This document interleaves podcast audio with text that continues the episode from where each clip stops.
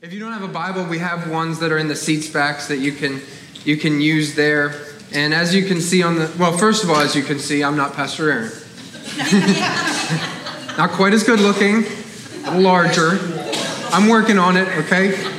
Uh, but Pastor Aaron's not here. Him and his family are on vacation this week. They're um, taking a much needed vacation. So I would just ask that you guys keep them in prayer as they're traveling. And, and uh, don't we have an anointed pastor? Here at the church. Yeah.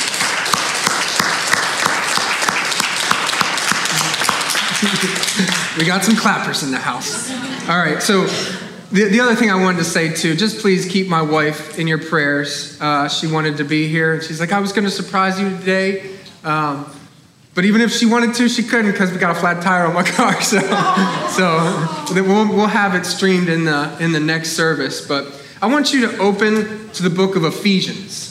Open to the book of Ephesians. As you, uh, as they put up the screen here for more, this is going to be our August series, and it's called More. As we were praying for this August and what God wants to say, you know, in our established series that we've been having all, honestly, every single, uh, every single service throughout this year has really been based out of that thought of being established. And a lot of those verses that we really feel are speaking to our church right now foundationally come from this book, from the book of Ephesians. And as Pastor, myself, Val, as, as the leadership has been praying over this month, we really feel that, that God wants us to really just dig into this book. Uh, and we're going to systematically, we're going to go through this book. So it's going to feel a little bit different than some of the series that we've had recently with some of the stories, but, but there is some thick truth in this book. And the main verse for this whole series is in Ephesians 3. Ephesians 3:20 says this. Now to him who is able to do immeasurably more. Everybody say more. More. Than all we ask or imagine, according to his power that is at work within us, to him be the glory in the church and in Christ Jesus throughout all generations, forever and ever.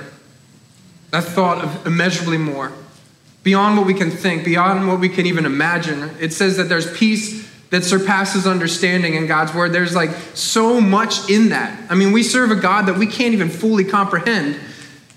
But if we could, would he be worth worshiping? You know, it's, it's just that thought. This book of Ephesians, I love this book because uh, really it digs in. I think, I think my favorite verse is, is uh, Ephesians 6 1. Children, obey your parents in the Lord, for this is right. Yeah. Should we start in chapter 6, you think? Yeah. You know, there's, there's all the commands in, in God's word, and it's easy to, to pick out what we want. And, and I go, honestly, this book is divided in two halves. And that verse that I just read is really the hinge pin verse because it goes from theology to practicality. It goes from beliefs to behaviors. And even in our membership class here at Wrightsville, we talk about our beliefs and we talk about our behaviors, but we say the behaviors eat our beliefs for breakfast. Because when somebody tells you they believe something but they're doing something else, is that really what's in their heart? Is that really where they're coming from? If I, if I say that I want, I want this and, and I believe this, and then somebody sees me doing something different, don't they question what that looks like? Now, Paul had to write to this Ephesian church because there's, there's there's so many things going on in this church. Uh, the, the city of Ephesus was a major city. I mean, this was the capital of the Asia territory. And it's political, it's got crazy commerce. And right within the city, right within the city, there is one of the seven wonders of the ancient world. It's, it's a big, huge, massive temple for the goddess Artemis. So imagine, you know, Paul comes into this place and he starts to preach the gospel and people start getting saved, but there's just this looming uh, paganism that's just sitting right there. And he's trying to speak to that and he's trying to speak to how we should act with, with how we believe. And it's, that's got to be pretty hard.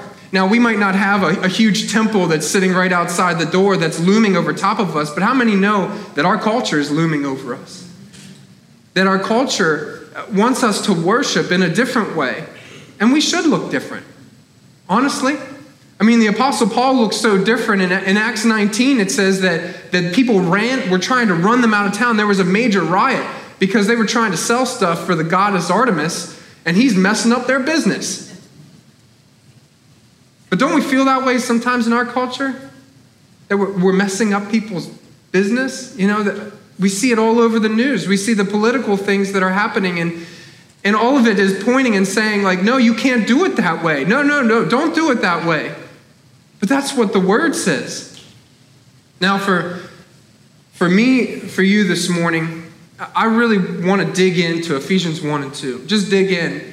And really, my heart for you today is to really grasp, to really understand some of this theology, to really understand who God says that we are. I mean, we've been singing about it all morning, who, who He says that I am. Because if we don't understand our identity, there's no way we can live it out practically. You know, me and my wife in this in this time of our life, it's honestly, I'd say it's the second hardest season of my life right now. But yet I will stand up here and I will share what I believe because I can stand on my identity and the promises of what God's told me.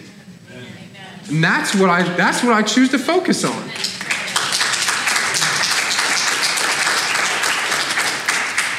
So we're going to start right in Ephesians 1:1.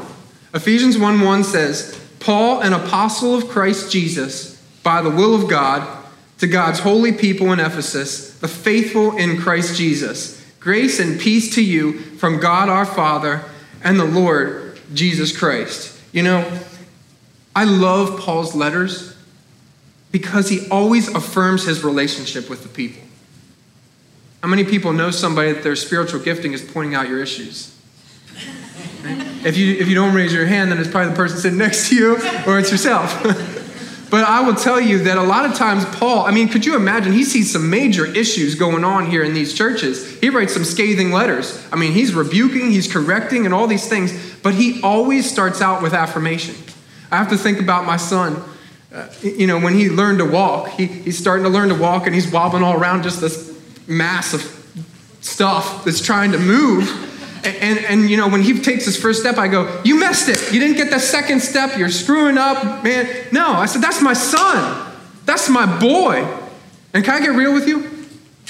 Can I get real with you? Yes. Yeah. Well, my son is potty training right now. Okay? My son is potty training, and let me tell you, he went pee in the potty last week for the first time. That's my boy. Yeah. He, he also went pee on the wall and on the floor. but that's my boy. And I don't stand there and I go, You missed it, son. You know, you missed it. No, you start with the affirmation of the relationship. And that, that's just a little nugget of truth. I'm not even in the message. But I, I just wanted to share that with you. A lot of times we want to just point out the issues with the church, don't we? And man, couldn't Paul do that? Couldn't he do that? I mean, he could see that they're, they're starting to dip into this pagan culture and they're starting to incorporate that into the atmosphere of what he had taught them, but he always starts with the relationships. First, horizontally, he says, Hey, this is who I am to you. I'm an apostle, but you're, you're the faithful in Christ. I love you. Grace and peace to you. And now he's about to affirm who God is. Now he's about to say, and he does this. If you go systematically through each of his letters, he always does this. Even in the book of Philemon, this little tiny book, he always he always says like who he is to them. Hey, this is who I am. I love you. I care for you. This is who God is. That's how incredible he is. This is how cool he is. And then he and then he points out some of the issues. He says, you know, with that in mind, we have to take a look at things. And that's what he does here in the book of Ephesians. And I want you, if you do take notes, I want you to write down this word God cares. Everybody say cares. cares. God cares. Now, I don't usually preach with acronyms, but I couldn't help but just see some words that just pop off the page to me. They just look, they just like glare me in the face, and I see them and I think, wow, how awesome is that? So I, I want to I want to start in verse 3. It says, Praise be to the God and the Father of our Lord Jesus Christ, who has blessed us in the heavenly realms with every spiritual blessing in Christ. Every spiritual blessing. Everything. He's blessed us with everything. There, now, picture this for a minute. There's a husband and a wife, and they decide that they're going they're going to go on a cruise together. So they save up all their money and they spend everything. They, they spend practically the whole house just trying to go on this cruise, just trying to take some time together. Now, the wife, she's an enterprising woman. So she decides, you know what, I'll, I'll make some, some lunch meat, we'll, we'll get some cheese, we'll, we'll put some stuff together, and, they go on this incredible cruise. But every time that everybody's eating in the formal dining room, they steal off and they start to eat some cold cuts in their rooms. So every single time this is happening. And the captain, he catches wind of this and he, he takes him aside at one point and he says, Hey, hey, what's going on? Like, why aren't you eating with everybody else? And they said, Well, you know, and, and sheepishly they say, oh, We don't have enough money. I mean, we, we spent everything to get on there. And he takes his, the ticket out. He goes, You don't understand. This is an all inclusive trip. They, they aren't living up to their, the privileges that they had. And isn't it that way in our spiritual life? That sometimes, you know, the world's coming at us, cancer's coming at my family, and some things like that, and I can start to forget all of my privileges. It says every spiritual blessing, every one of them. Now, what's about to happen in this poem as we took as we take a look at the fact that God cares, what this is in the first section from, from verse 3 to, to verse 14, it's actually one big run-on sentence. It, it's like a poem, it's, it's a hymn. Paul's basically, it's almost like he takes a deep, deep breath and he goes, and then he just talks all this stuff out. And I just think as we as we dig into this, I just imagine like, you know what? He really believed this stuff. Like this must have been so deep down inside of him that every breath he takes and then blows out, it's like God says, I'm this. God says, This is my spiritual blessings. This is all the things He's done for me. This is how incredible my God is. And sometimes we're just not living up to the, to the privileges, to the spiritual uh, tenacity, to all those blessings that are available to us that we can receive from God. In the next verse, in, in verse 4, it says this For he chose. Everybody say chose. chose. That's the seed. For he chose us in him before the creation of the world before the creation of the world to be holy and blameless in his sight. Holy and blameless. So God chose us. He chose us. In John 15, 16, it says, You did not choose me, but I chose you. And I appointed you so that you might go and bear fruit, fruit that will last, and so that whatever you ask in my name, the Father will give you. You know, as I read these verses and I look at my man, God chose me. He chose me.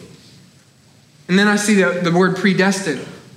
And then I see elected. And I start to, and I don't know about you, but sometimes I look at those words and I think, well, if God, if God chose me, did, did I really have a choice in this? You know, are, are there people that they're just bound for hell already and that's that's how it goes? Or are there people that god already knew i was going to get saved so what do i need to do? And why would i even really keep working if he already knows that i'm going there?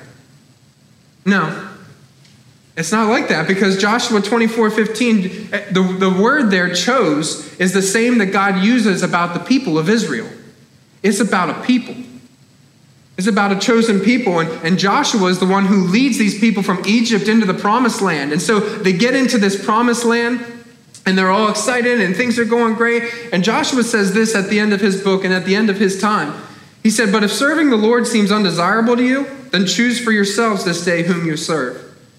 Whether the gods your ancestors served beyond the Euphrates or the gods of the Amorites in whose land you are living. But as for me and my household, we will serve the Lord. He's saying that there's a choice. There is a choice. There can't be love without free will. There can't be.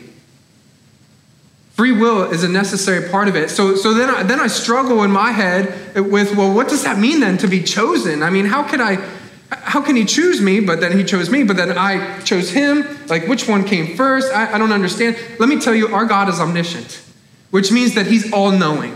We think in terms of past, present, and future, but all of it is present future to him.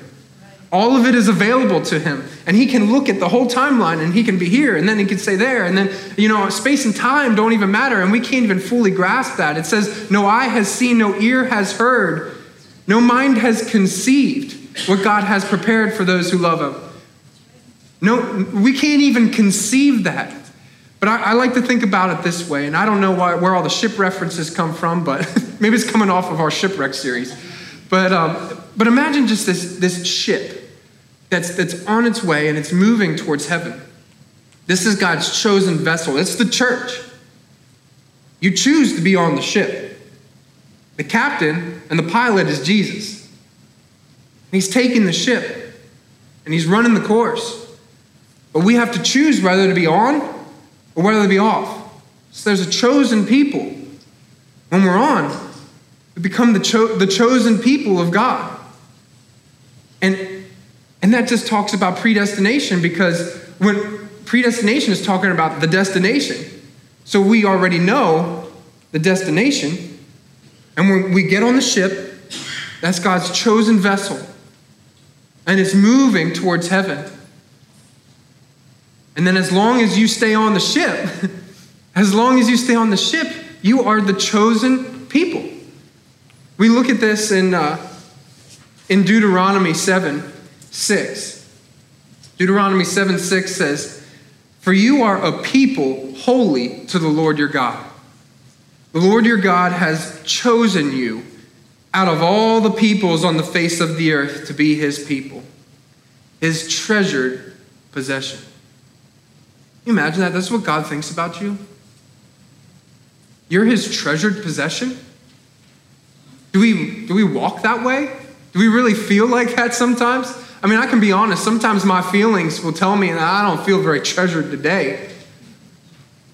You know what? You got to tell your feelings that you're treasured. Sometimes we have to stand up to those feelings that well up inside of us. No, no, it says that I'm a chosen people. It says that I'm treasured. It's almost like He wants to put me on the shelf. I'm holy and blameless, and He wants to put me on the shelf like the fine china and show me off to the world. It says that I'm a trophy of His grace. How many of us feel like a trophy of God's grace? That's what He's telling us when He says that we are chosen. We're a chosen people. Chosen people. Back in Ephesians we go to Ephesians 5. And he says this In love, he predestined us for adoption. Everybody say adoption. Adoption, adoption to sonship through Jesus Christ in accordance with his pleasure and will. Adoption. The term adoption in the Bible is, is basically like a, a legal term in the Roman culture there. So it's, it's basically like the, when they are adopted, they are placed as a son. They're placed as a son or a daughter. This is the, the reason why we are called children of God. That's why we sang that song earlier, and that's why we can say, I've been adopted. He, he's taken me in. He actually calls me his child. He calls me his child. Galatians 4 7 says, So you are no longer a slave, but God's child. And since you are his child, God has made you also an heir. We, we have an inheritance because we've been placed in as a child. You know, I love your children, but I really love my children. There are some days I want to sell them, but no, no, I, really love my children. And, and don't your children, they get, they get just this favor, you know? There's just this love that you have for them. There, there's this compassion that you have for your children that you can't even you can't even describe. I mean, I, I love my kids. And I saw a video the other day that somebody posted about a kid that was adopted. And it was on the news, and, and you just saw this little girl, and the lady comes in and she tells her, she's like, you, guess what? They did it. They signed the papers. And the little girl jumps up and she runs and she's just holding on and crying, and they're kissing and loving each other. And, and it should feel that way. It should feel that way that God has adopted us, that we want to just jump into his arms and grab hold of him. And I'm a child now. It says that we're co heirs with Christ Jesus. You know what that means? We get the same inheritance. We get the same inheritance. God is that good to us that he wants to lavish his love upon us. It says, in love, he predestined us. It was his love that he decided, you know what? I want to adopt that one. I want that one to be my child. And I want to just speak these things over you today that you're chosen. You're adopted. You've become a child of God. When you say yes to Jesus, that's what happens in your life. When you become part of the family. That's why we call ourselves the family of God, because we're all children of God together. You realize God has no grandchildren, only children.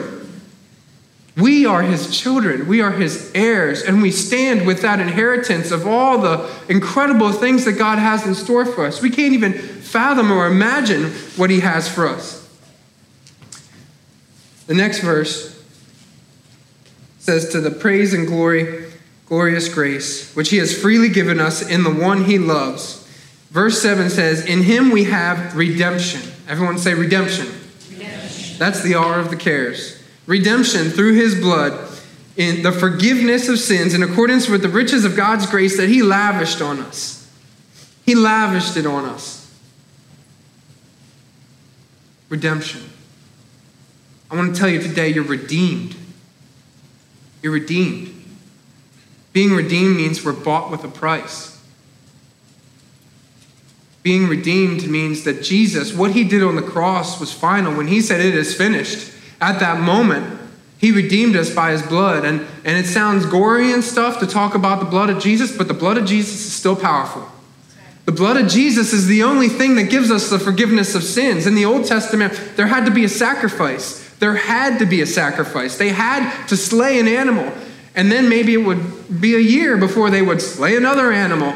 And then they would slay another one. And they just keep killing off the animals and, and spilling the blood and, and bringing their sacrifice to the Lord. But honestly, it was only just for a little bit, and it was only just for a little bit, and then it was only just for a little bit, and they had to keep going back and keep going back. But John, John says, Behold, the Lamb of God who takes away the sins of the world. He was speaking prophetic. That, that's the Lamb. That's going to be the lamb that's going to be slain. And, and we see that and we think about that, that, that he went to the cross for me. In the Garden of Gethsemane, he, he knelt down, he was kneeling down, crying tears of blood because it was so tough. He knew that he was about to endure the hardest, torturous death ever. But he did it for you. Amen. For you individually. He did it for his church collectively, but for you. It's like he said, Darlene, you know what? He sat in that garden. He said, Darlene, I'm going to do this for you. Chris, I want to do this for you. I realize that there's got to be a price to pay for the sin. You can't have forgiveness without the redemption. You can't have forgiveness without the blood of Jesus. You can't have forgiveness without that thought that, that He died for me. And the best illustration I can think of is this little boy, he, he, he builds this little boat. Again, here's the boat metaphor, but it's the shipwreck.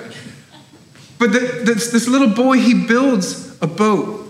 And he painstakingly, he takes his time, he even paints it, he, he makes it really nice. He puts a little sail on it, and, and really just to the point where he, he just carves his initials in it. He decides, you know what, I'm going to take this out, I'm going to put it in the water, and let's see how this thing goes. And he puts it in the water at the lake, and he has this little string that's attached to it, and he watches as the sails lift up, and the wind starts filling it, and it starts moving, and it starts going. And he's so excited as he watches this thing begin to sail and, and take off. But then all of a sudden, a gust of wind comes, and it snaps his rope. And he sees it as it begins to go off into the distance, and he's running after this thing, and he's freaking out, saying, like, no, no, no, my boat, my boat. And it's running away, and it just it goes down the current, and then all of a sudden it's gone. It goes out of sight, he can't see it. He's just so discouraged, and he goes home and he tells his parents, and his parents say, Well, maybe you can maybe you can just make another boat. And he said, No, that, that's my boat. I, want my boat. And he's just so discouraged. The next day, he goes into town, and as he's going into town, he passes a second-hand store and he sees a boat in the window and he's like, wow, that looks like my boat. And he walks on by. He does a double take. It was his boat. Somebody must have found it and they, and they, and they gave it to this guy and they, they sold it. And he's so excited. He runs into the store and he sees the manager and he says, You know what? That's my boat. That's my boat. I'm so happy that you found it. I, am going to take my boat. He's like, No, no, you can't take that. I, I, bought, I bought that. Like, you, you, need to, you need to buy this. You need to buy this thing.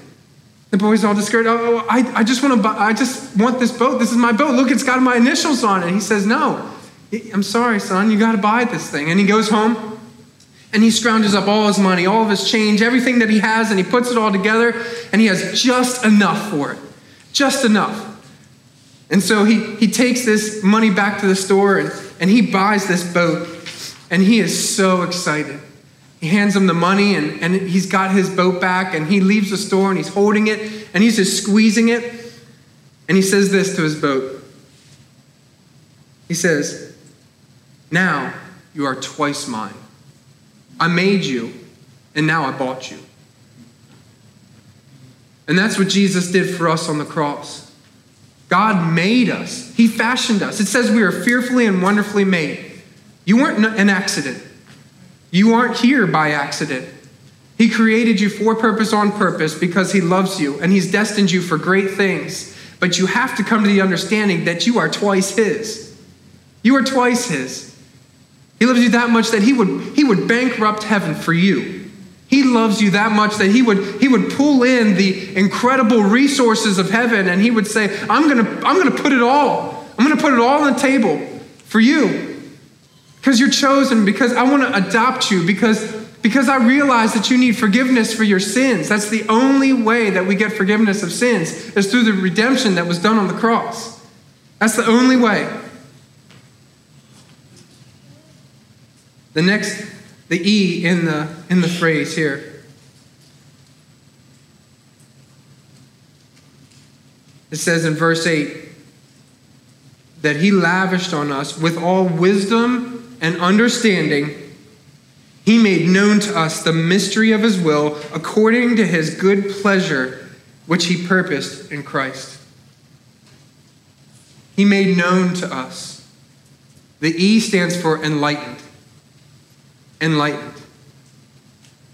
Now, I don't mean enlightened in terms of, of some nirvana or, or reaching some stage of spiritual acuity or something like that. I'm talking about the fact that God has given us a perspective into the spiritual. He's given us a spiritual awareness in His, in his Word, but, but more so through His Spirit. We can see things that, that we couldn't have seen before. And, and I have no idea why this story popped into my head right now. But, but imagine for a second that my mom, I love her. She's, she's no longer with us, but we used to go to a Catholic church growing up, and we were sitting in a, in a service and in a mass, and, and my mom had just gotten her new glasses. She got her new glasses, and she was all excited to have these new glasses, and she could see so much better. And I'm sitting there, and I'm listening to the priest, maybe for the first time in my life. but I was listening to the priest actually for once, and I was paying attention, like she tells me to do. Quit bothering your sister, you know. But but she puts on her glasses and I'm standing, I'm just looking this way, and all of a sudden I see my mom going like this. Lift up her glasses. And I look over, just look at her kind of weird, like, what the? And I see her again. She's taking her glasses, lift them up, lift them back down. I said, Mom, what are you doing? She goes, My goodness, Chris, you really do have a lot of acne. I was like, Mom, you are so embarrassing. She, she's like, Wow, you can really, I can really see clearly with all this. You really do. A, you are the most embarrassing mom ever. Oh, so now I get to embarrass my kids because she embarrassed me. But, but anyway, that's what it's like though whenever we come to Christ. It's almost like He puts on our spiritual glasses, it gives us a, a perspective. You know, in the spiritual, we can almost see the promises of God. We can see in the spiritual the end point. How, how many of us know sometimes like what I'm looking at in the natural doesn't really describe what I know is happening in the spiritual? That's because we have the enlightenment. We have the Spirit of God that's in us that, that shows us things that we couldn't even ask or imagine. I mean, he, he wants to show us so much more. That's what we do when we enter into prayer. Not just throwing down, you know, God do this, God do that, God do this. No, God, show me. Show me what you're doing in this scenario, God. Show me, uh, give me a picture of what you're doing. Show me the promise. And when we see that way, that's why people can't understand because we, we go by faith and not by sight. And God gives us that faith. It says that it's a gift from Him, and then we can, we can utilize that faith and we can grab hold of something that, that isn't even a natural reality, but it's because it's in the supernatural because we serve a supernatural God, and that's what He's done for us as the children of God because we're chosen, we're adopted, we're redeemed, and He wants to enlighten us, He wants to illuminate us. You know, with sight, sight requires light. Jesus is the light to our spiritual sight. We need him. And we need him to show us the way. He was the perfect image of God on this earth. And, and everything that we see in his word is super clear on how he lived his life. And he's given us something to, to walk after. But Jesus is the light that illuminates our spiritual sight. He wants to give you that vision because you are chosen, you are adopted, you are redeemed. And I'm going to say these things over and over because we need to understand that. And that's what the Apostle Paul is saying in this. He's taking one breath in and he's saying, This is who you are. This is who God's called you to be. Now I want to take you down. I want to read to you from verse 13. And you were also included in Christ when you heard the message of truth, the gospel of your salvation. When you believed, you were marked in him with a seal. Everybody say seal. seal. The promised Holy Spirit, who is a deposit guaranteeing our inheritance until the redemption of those who are God's possession to the praise of his glory. You were sealed with the Holy Spirit sealed with the Holy Spirit. The term seal actually in, in the Word of God is, is kind of like what's on a letter or on a package. They would seal it, they would stamp it, they would say, you know what, this is genuine, this is guaranteed, this is, this is approved. And it talks about the ownership of, of the package. And it says, this is, this is mine. This is my package. I've sealed it. You are signed, sealed, and about to be delivered. That's what God wants to do in your life. He wants you to know that you are sealed.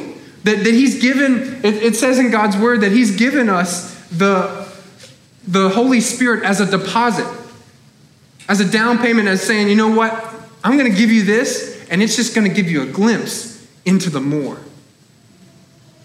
The Spirit of God is what leads us, and when we're led by the Spirit of God, we, we walk in the more.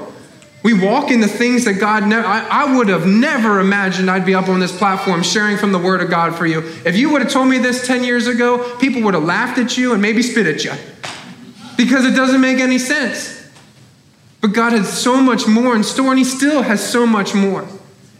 It's because when you walk in His Spirit and when you see the steps that He's ordained before us and that you walk in those steps, the Spirit has sealed you. He is guaranteeing your deliverance. He's saying, You are chosen, you are adopted, you are redeemed, you're enlightened, and you're sealed. You are sealed. And some of us, we don't walk that way. Some of us, we don't tap into the fact that the Spirit, it says in, in the next couple verses that, that that is the same Spirit that raised Jesus from the dead. That is the Spirit that lives within us. He is that powerful. He is that mighty. He is that strong. It says that that, that was his might that he exerted to, uh, to basically, God just flexed his muscles and he said, Watch what I can do. Watch what I can do. And three days later, he came out of the grave because of the Holy Spirit, his Spirit, the Spirit of God. It is the Spirit of Jesus. It is the Spirit of Jesus that dwells within our hearts. And, and when, you, when you wonder and you think, like, God, what are you doing? All of a sudden, the Spirit of God, you can tap into it and He be, can begin to pull you. You know, the fact that is, a lot of us, we just continue striving towards something. We just want to strive and strive and strive. And doesn't it get tired striving? Don't you get tired of that? The Spirit wants to pull you. The Spirit of God, it, it, it's the guarantee you have the deposit in you, and He wants to pull you towards your inheritance. He loves you that much that He would seal you and He would say, That is mine, and I guarantee its genuineness. That's a holy and blameless. And I don't feel holy and blameless. Well, He knows in His sight that you are holy and blameless because of what He did on the cross. That's why Paul is breathing this out. Like, I can't, I can't believe that God did this for me. He chose me. I'm his treasured possession. I'm adopted? You mean I'm a child of God? You mean I'm a co heir with Christ? You mean I stand in the same line as Christ in terms of inheritance? I mean, I don't get anything less. It says every spiritual blessing.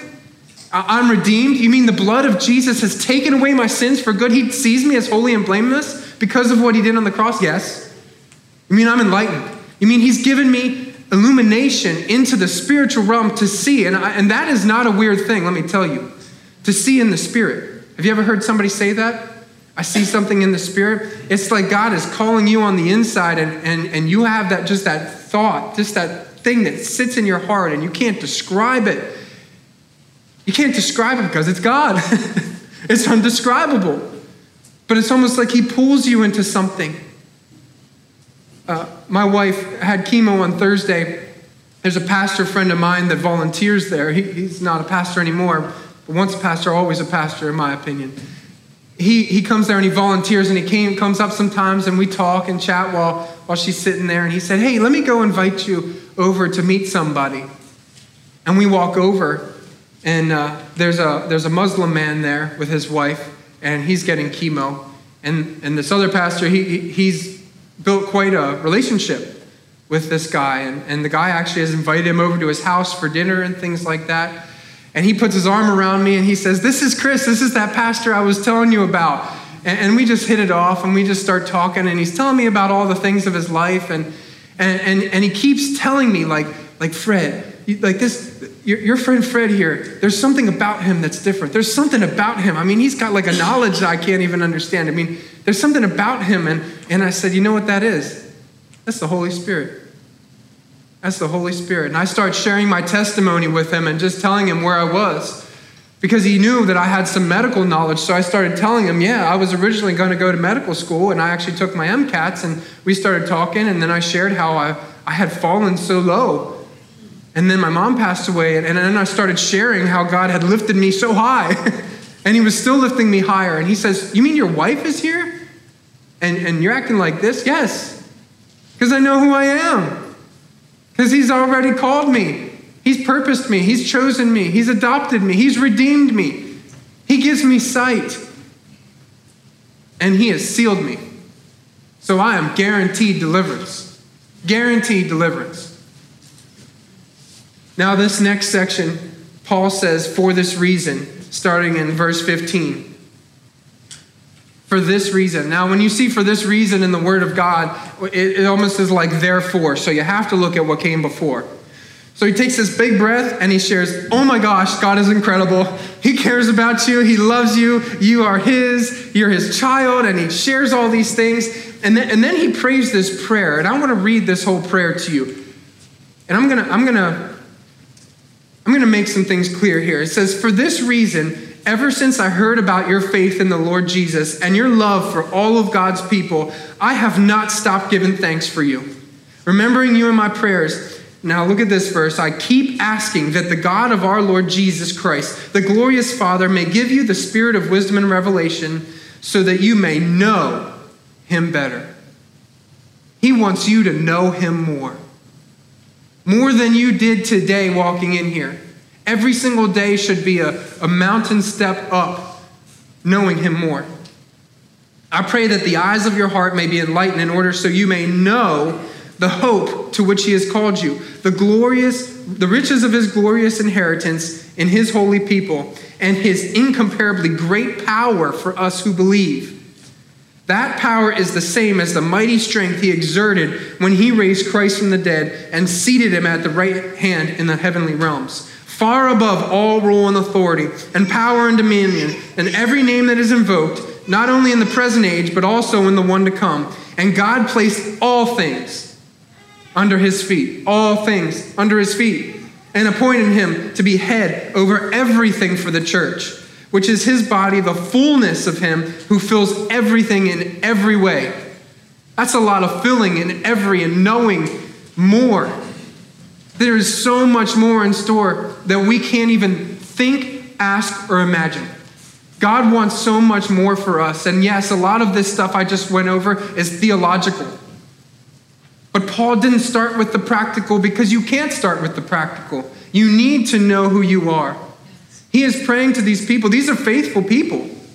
He's, it says in, in like this first verse to God's holy people, the faithful in Christ. These are faithful people. But he's saying, no, no, no, I'm praying that you know him more.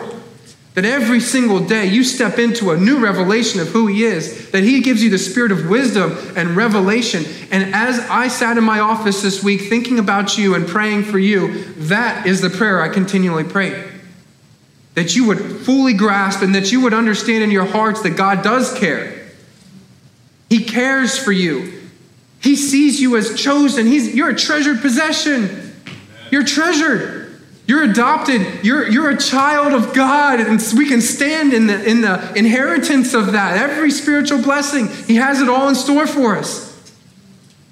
He's redeemed us by the blood, the blood of the Lamb that covers all of our sins. You know, I was pretty sinful, but He has covered me with His blood to the point that He sees me as holy and blameless. Are you kidding me? Chris Merrill? I bet people will be watching the seconds and be like, Chris Merrill? Is that the same? Is that the same one? No, because it says I'm a new creation. It says I once was dead and now I'm alive. That's how incredible our God is. He wants to enlighten us. He wants to give us a vision into the spiritual realm. He wants to give us an even more uh, spiritual acuity, spiritual awareness of what He's doing in your life. Have you ever felt like you're just being pushed down and pushed down, but there's something in you that's welling up and welling up? That's Jesus. That's Jesus beginning to illuminate things in your heart and showing you things that you have never seen before. And He has sealed us. He loves us that much that He would take His seal of approval and He would stamp your life.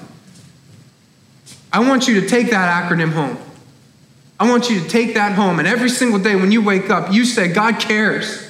This is who I am. And everything that comes against you, you breathe out one sentence that says, God loves me. He cares for me. And I want to understand today, even more than yesterday, how much He loves me.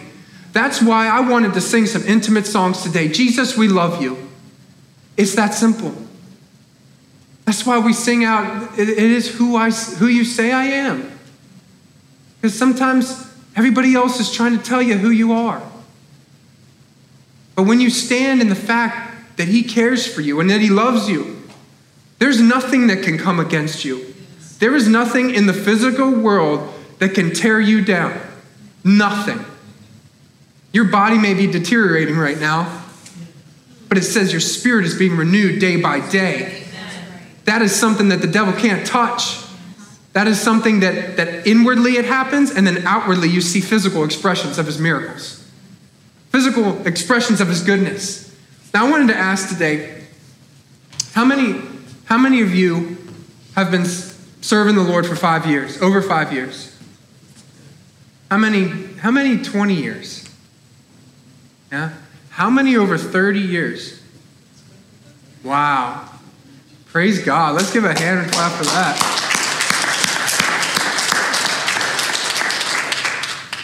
Well, I want to read you something in the book of Revelation. Revelation 2. And it says this To the angel of the church in Ephesus, write, These are the words of him who holds the seven stars in his right hand and walks among the seven golden lampstands. I know your deeds, your hard work, your perseverance. I know that you cannot tolerate wicked people, that you have tested those who claim to be apostles but are not, and have found them false. You have persevered and have endured hardships for my name and have not grown weary. 30 years later, this is Jesus writing a letter to the church of Ephesus. He's writing it to the same church that Paul wrote this letter, telling them who they were telling them that they've been chosen, adopted, redeemed, enlightened, sealed. He's telling them this, and, and he sends this letter and he says, Listen, I can see your deeds. 30 years later, I can see everything that you're doing. I can see that you're persevering and you're not growing weary. And you'd sit there going, Yeah, 30 years of this, I can do this. This is awesome. And then the next verse. Yet, I hold this against you. You have forsaken the love you had at first. Consider how far you've fallen. Repent and do the things you did at first. Now, I find in my walk with the Lord, as I trek down the path that He has for me, I can forget that He cares. I can get so focused on the deeds and I realized this week as, as I'm praying, and when I build a relationship with my wife, I got to take her on a date without the kids. but you know what happens when you go on a date sometimes and you have children? You talk about the kids. And how many of us in our prayer life sometimes are too busy talking about the kids? Too worried about what everybody else is doing in their relationships and their concerns. And there is no power in our prayers unless we know the one who we're praying to. I find in my life that, that I need to go on dates with Jesus. That I think I have everything figured out.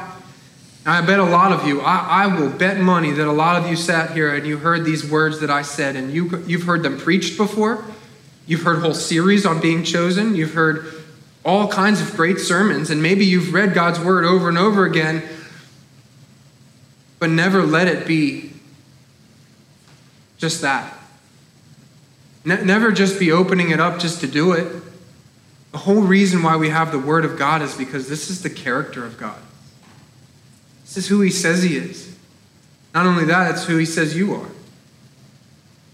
And when you stand in that authority, when you stand in that, my challenge to those of you who have been serving the Lord is to go back and to read that again. He says, I pray that you will know him better. That means there is more. It means God has more in store for you. That just because you heard my cool acronym, you, you, you, you got it out now. I told you at the beginning, God's all knowing, He's all powerful. We can never figure Him all out on this side of heaven. But we can get deeper in love with Him. We can get deeper in love with Him. It says to do the things you did at first. That doesn't mean to do, that doesn't mean if, if, you're, if you're preaching up here that, that suddenly you have to go back to ground zero when it comes to your serving. But what it does mean is that you have to understand who he says you are. What it does mean is that you have to understand that, that Jesus is your first love. That that's what we do it all for. Now, if we go back to Ephesians 2 for a minute, the most theological statements we see from verse 4 through verse 9, and it says, But because of his great love for us, God, who is rich in mercy, he made us alive with Christ, even when we were dead in transgressions. It is by grace you have been saved. Verse 9, or verse 8 says, For it is by grace you have been saved. Through faith this is not from yourselves, it's the gift of God, not by works, so that no one can boast. This church, they slipped up after 30 years. They started the works, they started getting into the children obey your parents.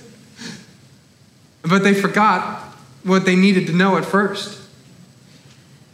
You know, faith is an interesting thing because, in my mind, real faith is almost like us reaching our hand towards heaven. He's got all these heavenly blessings, all these spiritual blessings in heaven. And faith is us reaching our hand up for those things. But you know what the devil wants to do? He wants to grab your hand and put it back down at your side. Then he's succeeded. And all those heavenly blessings just stay right where they're at in heaven. They're available, but it's by faith that we reach up. It's by faith that we press on. And it's by His grace. His grace is beyond our understanding. It is so good. His grace is amazing. His grace is so amazing that He would call us and that He would love us. We could have gone to the commands first here in God's Word. We could have easily gone to the commands and talked about the practical steps, but faith doesn't follow commands, faith follows promises. The Apostle Paul even says in Romans, I, I desire to do what is good and right, but I cannot do it. He's like, I, I desire all these things. Like, I want to practically live all this stuff out, but I can't, I can't do it in my own power. I realize I am powerless by myself. But by faith, we reach out. And I don't know what you are going through today. I'm going through my own things, and I'm sure you're going through yours. But I want you to just take a moment and just to raise your hand. Just raise your hand up towards heaven for a minute. And I want to pray over you. I want to pray a prayer of faith. God, we reach up today and we recognize, Lord, that, that you are so faithful. You are so just. Your grace abounds.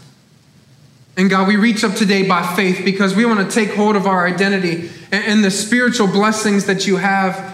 And God, I just know that, that you want to give us so much more, that there is so much more in store, that, that it says in, in Peter, God, that, that it never spoils or fades, God. The things, our inheritance, it, it's never spoiling, it's never fading. And all we have to do is we reach out in faith, not by sight, in faith. And God, today, for your holy people, God, I just pray that, that you would give them faith to see beyond the natural. God, as they raise their hands right now, I'm going to speak this over them. God, I speak that, you're, that they are chosen, that you see them as a treasured possession, that they're adopted, that they're a child of God, that they, they have the inheritance that's the same as Jesus Christ. God, I, I thank you that they are redeemed by the blood of the Lamb. God, I thank you that they can stand in that redemption and then that forgives their sins. That there's no condemnation for those that are in Christ Jesus. God, I, just pray that you would continue to enlighten them, that you would give them a, a spiritual perspective in the circumstances that they find themselves in. And God, I pray that today they recognize that they are signed, that they are sealed by the power of your Holy Spirit. That all they need to do is begin to tap into your Spirit.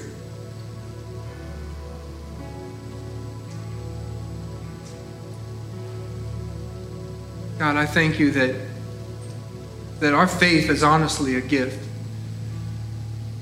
God, I know that you want to give us more. Lord, I recognize that some of us don't feel like we're walking in the more today. Some of us don't feel like there is more, that we've been eking out the same existence for so long. But I know who you say we are. And God, I, I pray that they stand in that identity, that they leave here realizing that you have so much more in store for them, that every need you will provide that every sickness there is healing. That there is still power in your blood to cover over a multitude of sins. You can put your hands back down. I, I want to just say a, a prayer towards those that, that have been faithful in Christ. Lord, I just pray that today they recognize that that it's all about you. Jesus, we love you. It's the first thing, and it will always be the first thing. Your gospel is not confusing. We don't have to have a lot of knowledge to know that you love us.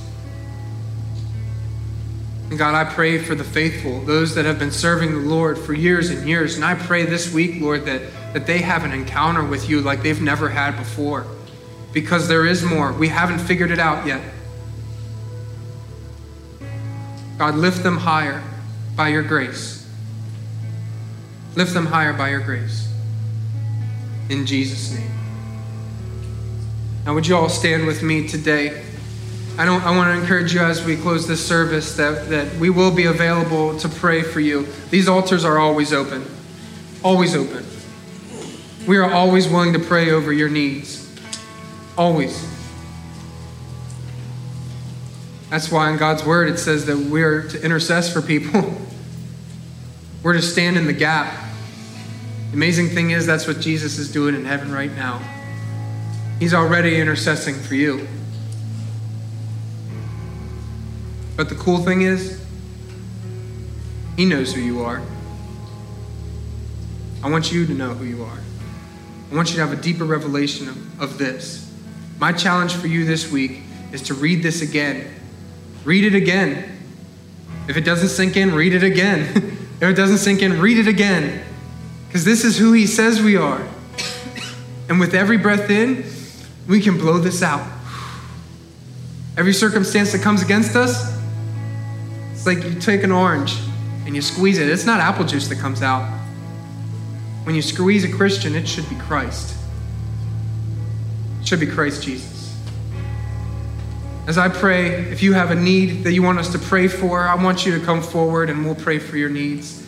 Lord, I thank you for today, God. I thank you for the power of your spirit that is at work within us. And God, I know that your spirit is drawing us closer that we are chosen, we're adopted, we're redeemed, we're enlightened, and God, we are sealed by your Spirit. And God, may we walk in that identity as we leave this church today. And God, there's 167 more hours of this week, but we will still stand in the fact that you care for us and you love us. And that you work all things for good for those who are called to your purpose and that love you, God. And God, the first thing, we want to put the first thing first this week that we love you. You just take a moment and just give him praise for a minute. God, we worship you. You're good. You're faithful.